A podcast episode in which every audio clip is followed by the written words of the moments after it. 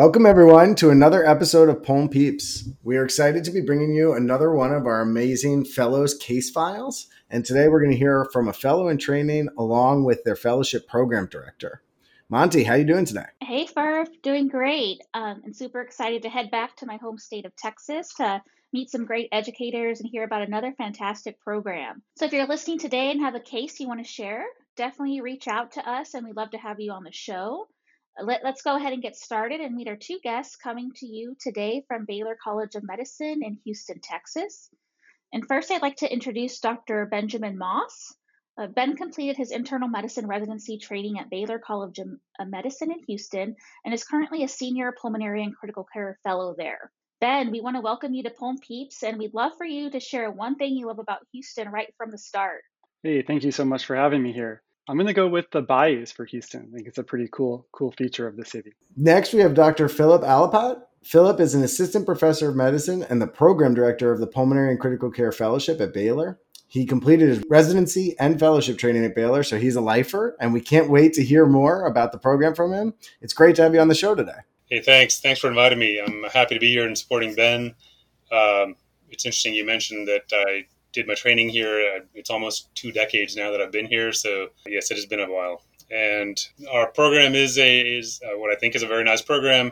One of the larger programs in the nation with a significant breadth of clinical training, experience in all aspects of pulmonary and critical care, clinical practice. And we are located in the middle of the Texas Medical Center, which is considered one of the largest collections of healthcare institutions in the world. Wow, it's incredible. We're glad to be joined by you guys today. Awesome. And just as our quick disclaimer before we get started with our case, our podcast is not meant to be used for medical advice, and the views we express today do not reflect the opinions or policies of our respective employers. We're going to present a HIPAA-compliant case for you all today, and some details may have been changed to protect the privacy of our patient. Ben, it sounds like you have a really great case that you encountered during your fellowship training. So why don't you tell us how your patient initially presented? Yeah, so we have a 50-year-old man with seropositive rheumatoid arthritis on rituximab who is presenting with dyspnea and cough and overall just not feeling well. For the past week, he's had malaise, body aches, and subjective fever. And for the past 3 days, he's had acutely worsening dyspnea that is worse with exertion, but present at rest as well. And he's had a cough with scant sputum production. A few other important points to mention at this time regarding his history is that he had been on methotrexate previously, but within the last year, he developed pancytopenia and methotrexate was stopped, and he was switched to Humira. Pancytopenias did not resolve, and he was ultimately diagnosed with Felty syndrome, which is a triad of rheumatoid arthritis, neutropenia, and splenomegaly. And he was switched to rituximab every 6 months, with his last dose being 4 months ago. During this last week, he tried taking prednisone 10 milligrams a day, but his symptoms did not improve. Wow. Sounds like a really interesting case so far. So, I'd say we have an immunocompromised middle-aged man. He's presenting with acute onset of fevers, malaise, and with a cough and shortness of breath on exertion, and progressing to the point where it's at rest as well. So based on this, my highest concern is certainly for an underlying infectious process. Given the fact that he is more acute in nature and that he's at risk, he's at risk for multiple reasons. He has an underlying autoimmune disease, so we have to take that into account if that makes him more prone to certain types of infections. You mentioned that he had been on rituximab. He's also taking prednisone. These are medicines that will cause immunosuppression in and of itself and could make him more prone to certain types of infectious etiologies. And that he had at some point a pancytopenia, presumably is not neutropenic anymore, but if he were, that we'd really consider sort of bacterial or encapsulated infections there. I think we always have to think broadly and think, could this be an inflammatory condition, a flare of his RA, or something else that's going on? But certainly infection is 1, 2, and 3 on the differential right now. So, some clarifying questions I like to get besides the stuff you gave us already about his condition and his meds are what other exposures has he had? Has anyone around him been sick? Does he do anything or in his environment that we'd be worried about that could cause this? So I'd be interested in hearing a bit more about his history, including his comorbidities and other contacts. Ben, can you tell us a little bit more of this information? Yeah, definitely. So his past medical history is notable for rheumatoid arthritis, as I talked about before. He does also have COPD, and he's on 2 liters of oxygen at home with exertion. He also has a history of heart failure with reduced ejection fraction, and his last EF was between 40% and 50%. He has compensated cirrhosis that's thought to be due either to hep C that was treated or NASH. And then he does have a history of latent TB that was treated 6 years ago, and he also has insulin-dependent diabetes. Some of his pertinent home medications include Lasix, atorvastatin, lisinopril, atenolol, and hydrochlorothiazide. And he also takes B12 injections and some vitamins. As far as his social history, he is a former smoker with a 50-pack-year history who quit over 10 years ago. And he has no significant drug use or occupational exposures. So other pertinent negatives in the review of system, he had no vision changes or sinus symptoms, no hemoptysis, no chest pain or chest discomfort, no orthopnea or leg swelling, and no sick contacts or recent travel. As far as his initial vitals, his temperature was 98.2. His blood pressure was 144/77 with a heart rate ranging from 70 to 90. His respiratory rate was 17. His oxygen saturation was 90% on room air and improved to 96% with 2 liters of nasal cannula. For his initial exam, in general, he was not in any distress and he was alert and oriented. His mucous membranes were moist. He had no oral lesions. His cardiovascular exam was normal. He had no leg edema. On pulmonary exam, he did have scattered bilateral crackles.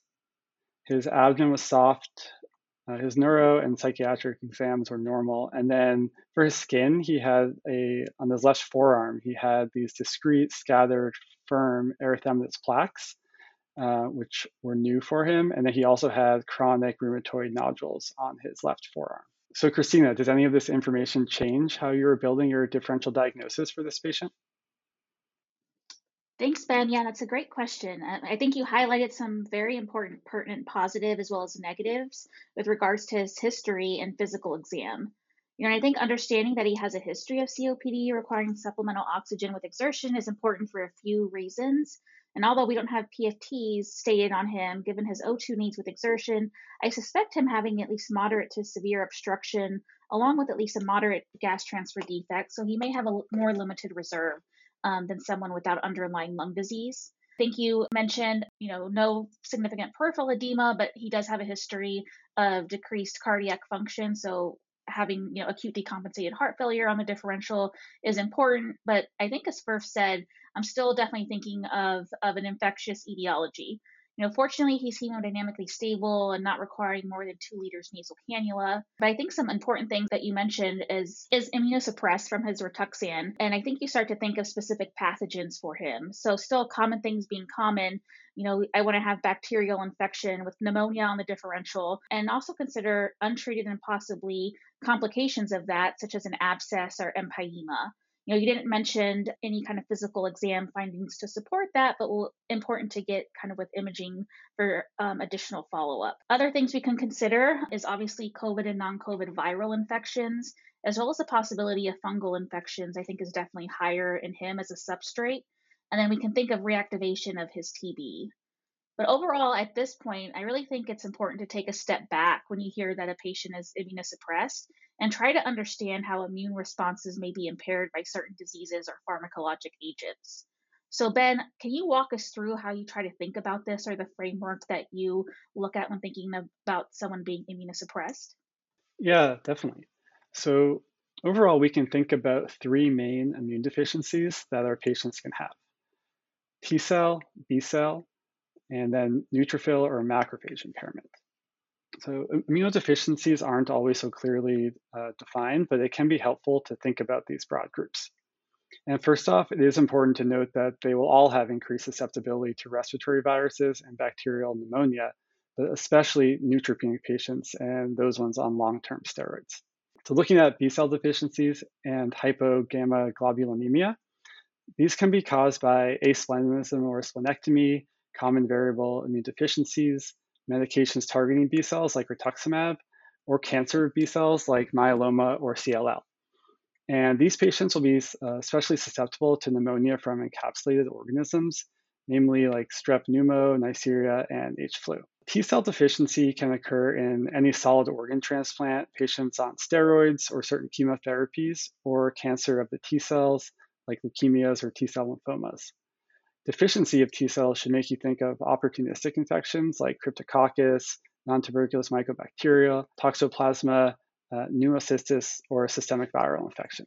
And then lastly, deficiency of neutrophils and macrophages can be caused by anything leading to neutropenia, like chemotherapy, or neutrophil dysfunction, like diabetes. Anything leading to cancer, like myelodysplastic syndrome, AML, stem cell transplant, solid organ transplant, or steroids. In these conditions, you need to think about opportunistic infections like toxoplasma, systemic viral infections, and then other agents like nocardia, mycobacteria, and importantly, molds and yeast like aspergillus and mucor. Ben, I think that's fantastic. Thanks for going through it. You know, I think this type of framework is so helpful, and I've tried to build it over time, even for myself. And you express it really eloquently, where you're not really thinking about, oh, what med are they on and what is the side effect, or like what's the risk profile? You're just sort of getting into what the underlying mechanism is, because I feel like there's a new chemotherapeutic, there's a new monoclonal antibody every day that we're seeing a patient on. And so now if you can understand what cell line it's affecting, you have a better sense of what infections you have to look out for. So I really like that. So Philip, knowing that this patient is immunocompromised and presenting with these symptoms, I'm sure all of us are saying, well, let's just get a chest CT so we can start and take a look at everything. But in addition to that, if you're attending, what other diagnostics do you want to make sure we're getting sort of right away? As consultants, you generally are going to see these patients with at least some of this workup already done. And so when we are seeing these patients, we usually have that CBC with differential, the CMP, and basic infectious evaluation. But I'm often surprised by how often the basic sputum evaluation is missing in this initial evaluation. And so these are the things we certainly want to make sure are available. That sputum evaluation should include these special stains for and cultures for fungi and tuberculous infections. And that may require, even placing the patient in an isolation type room to facilitate the obtaining of these samples. Otherwise, respiratory viral panels may be of benefit. Actually, in this day and age, if you don't get a COVID test on a patient, you would probably be committing malpractice. So that's absolutely necessary. And then, the basic other viral panels may be of benefit in trying to at least elucidate some aspect of disease, but also remembering that in these immunosuppressed patients, just because, say, your RSV is positive, that doesn't necessarily mean that's the only disease process happening, and it may be necessary to continue to look for other causes of the patient's disease. Other specific tests include things like the serum galactomannan, which is of some benefit, but needs to be utilized in that clinical context because it only lends support for aspergillus infections when it is positive, and it's also positive at different levels at different institutions, and so requires some degree of expertise and experience in recognizing the patient population that you're getting this test on and where you feel galactomannan level is of significance.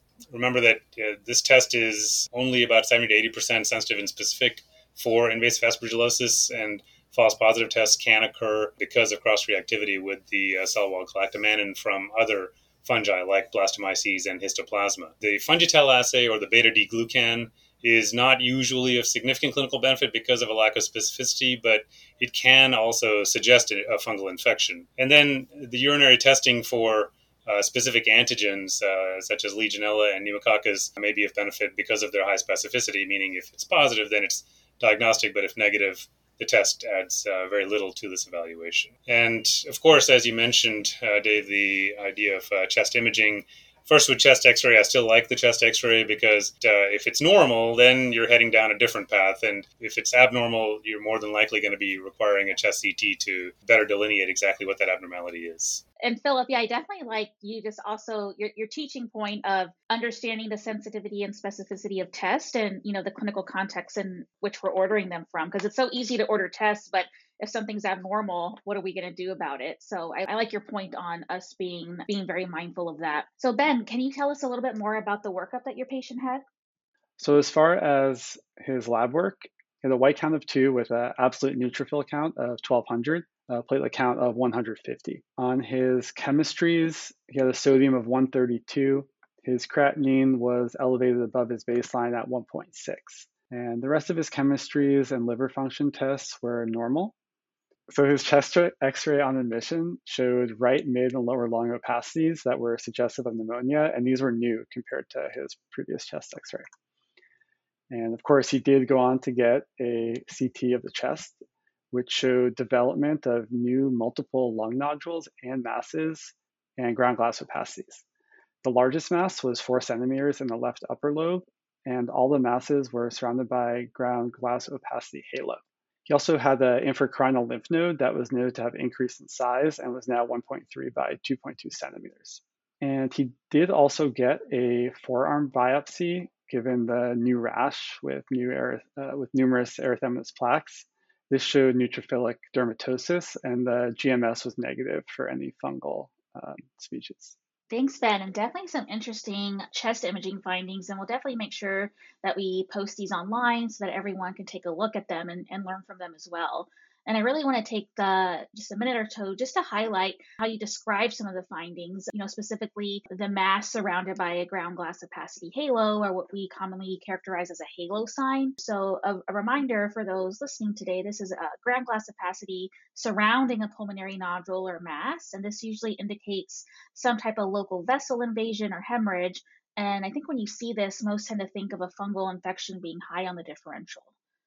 Just to contrast this, we did do prior radiology rounds on a reverse halo sign, right? So kind of the opposite of what I just described, but that being a central ground glass opacity surrounded by dense consolidation.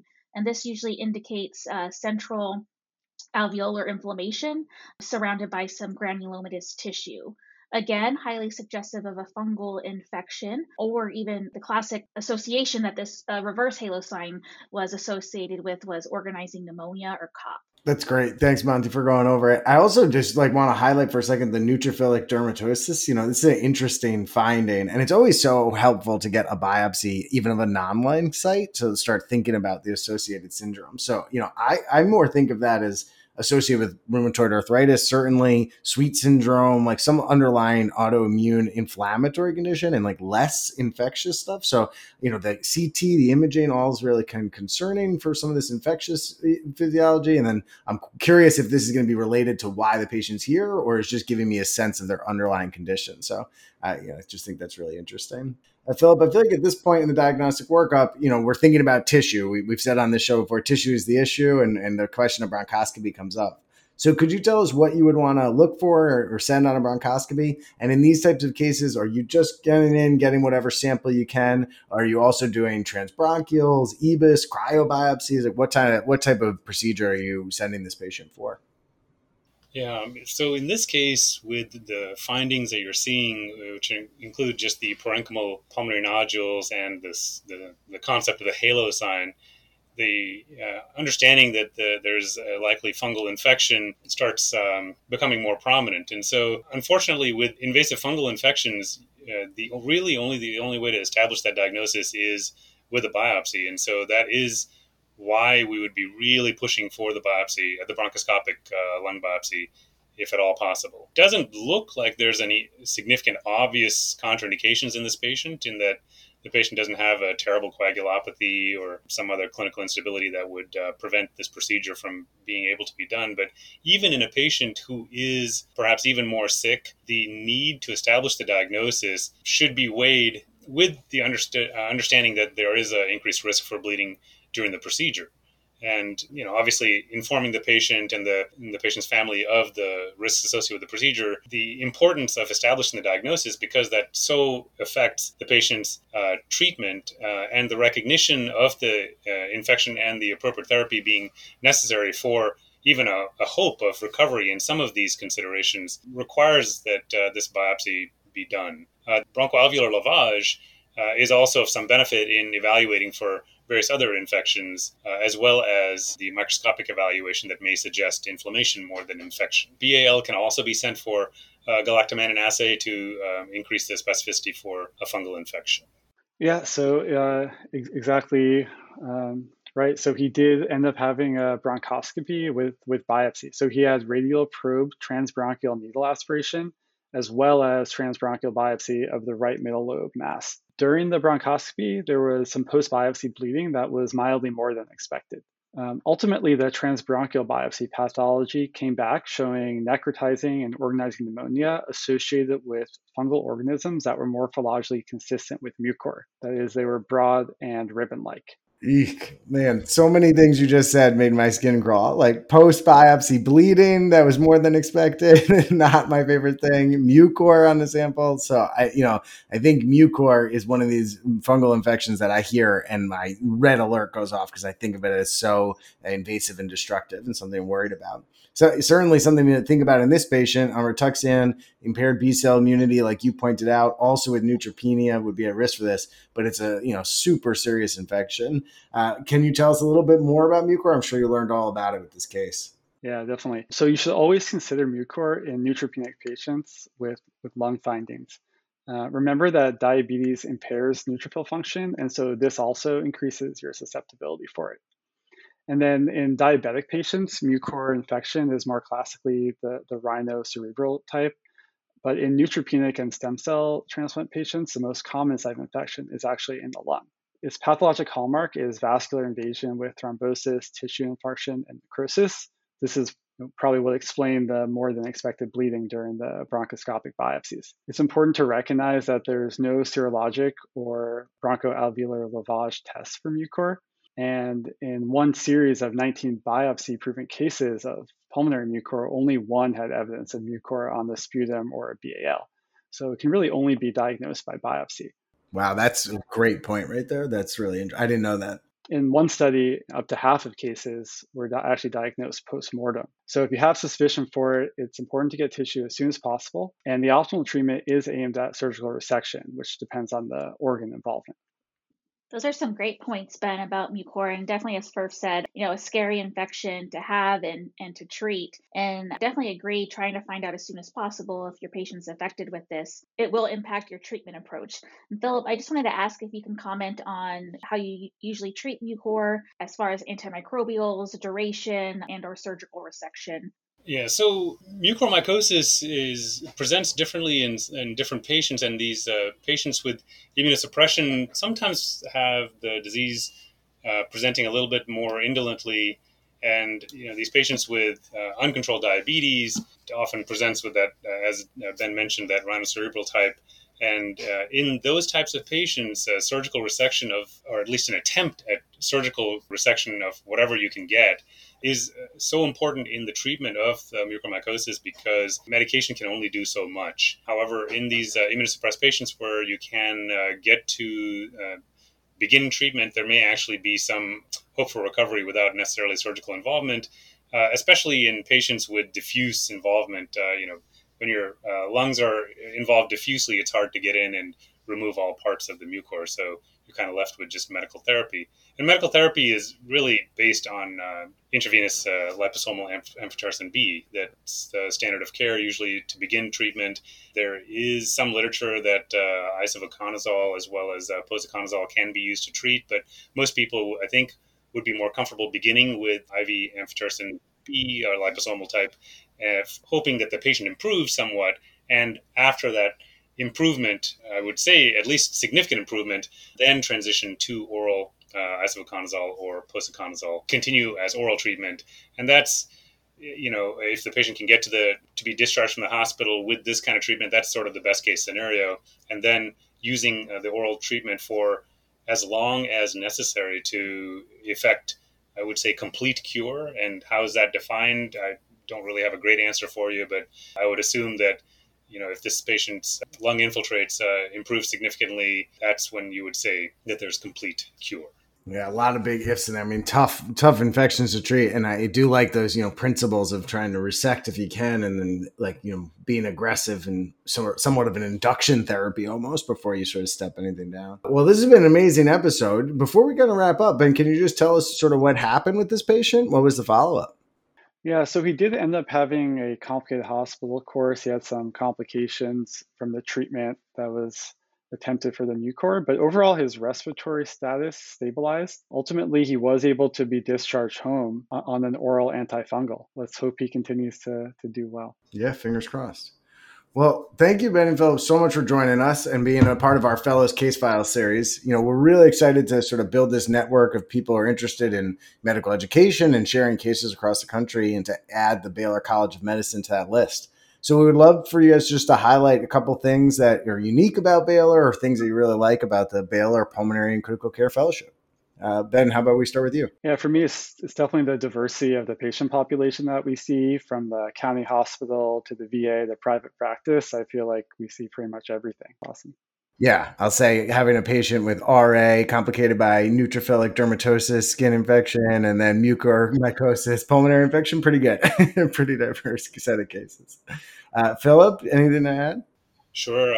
I'd like to add to what Ben said, in that we certainly see diversity of patients, but I also appreciate the diversity and community here at Baylor College of Medicine, from the patients to the trainees, to the staff, to all of our colleagues. Everyone here makes Baylor College of Medicine a wonderful place to learn and work. That's so amazing, Ben and Philip, and definitely Houston, living in Houston myself, definitely a great city. Hopefully you both get to spend some time outside of the hospital enjoying the Houston scenery and other attractions for that. As we're wrapping up our case, I know Furf and I like to leave everyone with at least one takeaway point. We went through so many today, but I think mine has really been your kind of framework on how you think of immunosuppression in a patient. So trying to determine and identify, is it more of a T cell deficiency, B cell deficiency, or neutrophil macrophage deficiency, and kind of what infections the patient's predisposed to. So I really love how you did that framework for us. Farf, what about you? What's one of your teaching points from today? Yeah, I have two that I'm taking away. First is Philip's, that, start with the basics, right? Get a sputum sample, get a chest x-ray, send some tests that you maybe not the most specific, but might give you some hints about what's going on, and, be early and aggressive in your diagnostic approach, which I loved. And then I really like Ben's point that if you have mucor on the differential, you have to get tissue, right? That you may not be able to make this diagnosis, not even invasively, but with not doing an actual tissue sample. So make sure to be aggressive in your procedures if that's on your differential. Phil, anything to take away from? Yeah, I think the immunosuppressed patient is the true patient where a differential diagnosis is absolutely important, because it's something that will save you if you ensure that everything you're thinking about, you evaluate for.